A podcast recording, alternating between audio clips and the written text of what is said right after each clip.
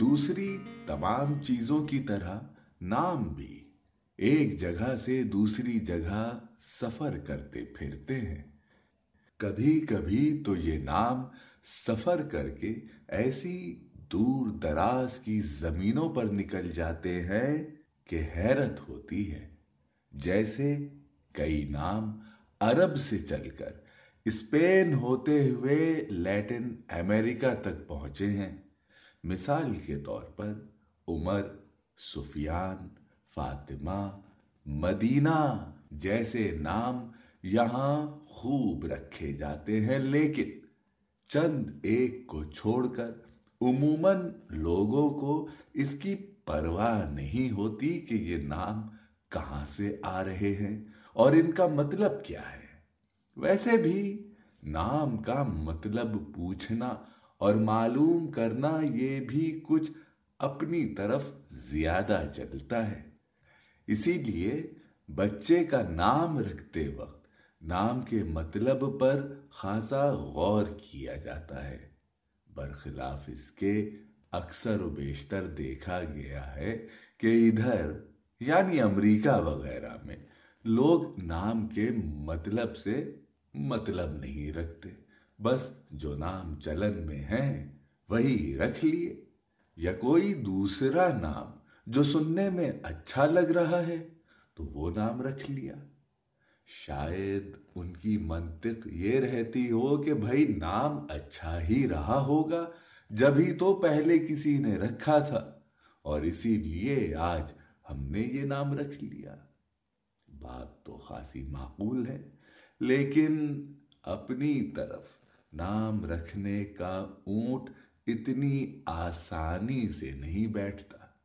بچے کی ولادت ہونے کے پہلے سے نام کی تلاش شروع ہو جاتی ہے، جو اکثر بچے کے پیدا ہونے کے بعد تک چلتی رہتی ہے۔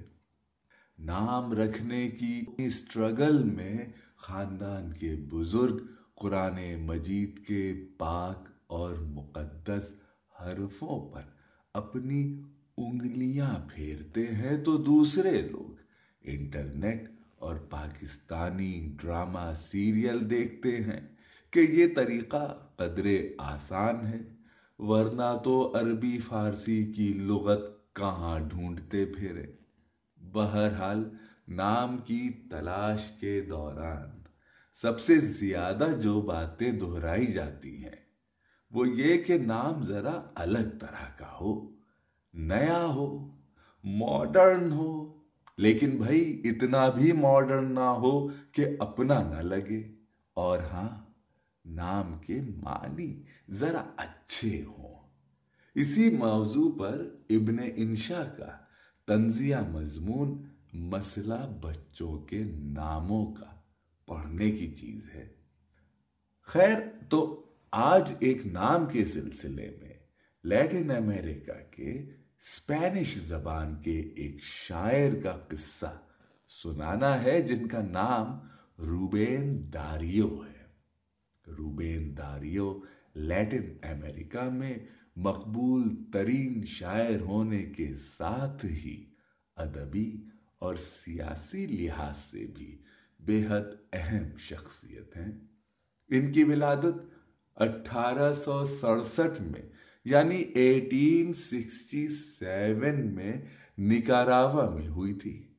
جیسا کہ آپ کو معلوم ہے کہ لیٹن امریکہ ایک عرصے تک اسپینش امپائر کے زیر محکوم تھا، جس کے نتیجے میں یہاں کے ادب اور شاعری پر اسپینش زبان کی حکومت ہے۔ اسپینش چونکہ اسپین سے بحیثیت حاکم کی زبان کے آئی تھی، اس لیے اسپین کی شاعری و ادب کے نظریے، تشبیہات اور پورا کا پورا علامتی نظام بھی ان ممالک کے ادب میں برتا جاتا ہے، جس کے نتیجے میں لیٹن امریکی ادیب اسپین اور یورپ کے ادب کو آئیڈیل لٹریچر مان کر اس کو فالو کرتے ہیں۔ اب آئیے روبینداریوں کے پاس یہ معلوم کرنے کے لیے کہ وہ لیٹن امریکہ کے سب سے اہم شاعر کیوں کر بنے۔ تو ہوا یہ کہ روبین داریو وہ پہلے شخص ہیں جنہوں نے لیٹن امریکی لٹریچر کو اسپین اور یورپ سے مکمل آزادی دلائی۔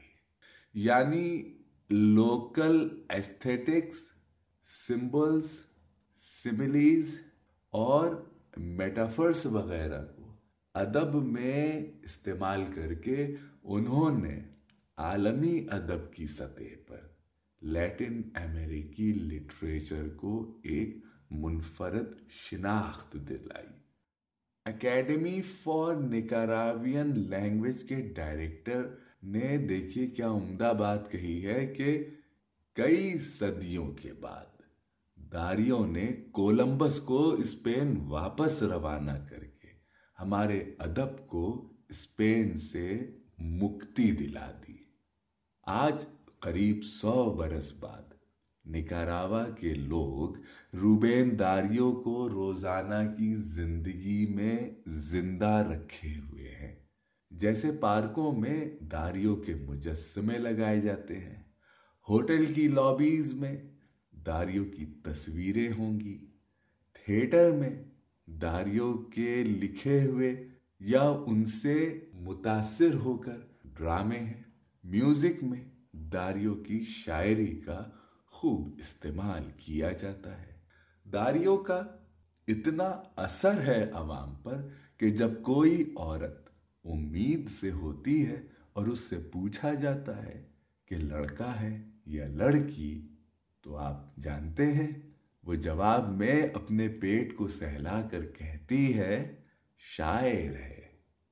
اب چونکہ میری اہلیہ کا تعلق لیٹن امریکہ سے ہے اس لیے جب ہمارے یہاں بیٹے کی ولادت ہوئی تو اس کا نام انہوں نے اپنے پسندیدہ شاعر کے نام پر داریو رکھ دیا۔ لیجیے صاحب، یہ تو دنیا گول ہے۔ والی بات پوری ہو گئی، کاہے سے کہ داریوں کا تعلق۔ قدیم فارسی کے ایک نام دارا یا واؤش سے ہے۔ جس کا بدلہ ہوا جدید روپ داریوش آج بھی ایران میں ایک عام نام ہے۔ بات یہی نہیں رکتی دارا یا واؤش میں بھی دو حصے ہیں۔ دارایا جس سے جدید فارسی کا دار، داشتن بنا یعنی رکھنا، جیسے ایماندار مطلب جو ایمان رکھتا ہے۔ رشتے دار جس کے پاس رشتہ ہے اور کرایہ دار مطلب جو کرایہ رکھتا ہے۔ اور دوسرا حصہ سنسکرت لفظ واسو ہے، جس کا مطلب ہوتا ہے نیکی۔ اسی سے آپ نے ایک نام سنا ہوگا، واسو دیو۔ تو یوں دارا یا واؤش، داریوش اور داریوں کا مطلب بنا نیکی کو مستحکم کرنے والا۔ مطلب the beholder of goodness اور ون ہو اسٹیبلشز گڈنیس۔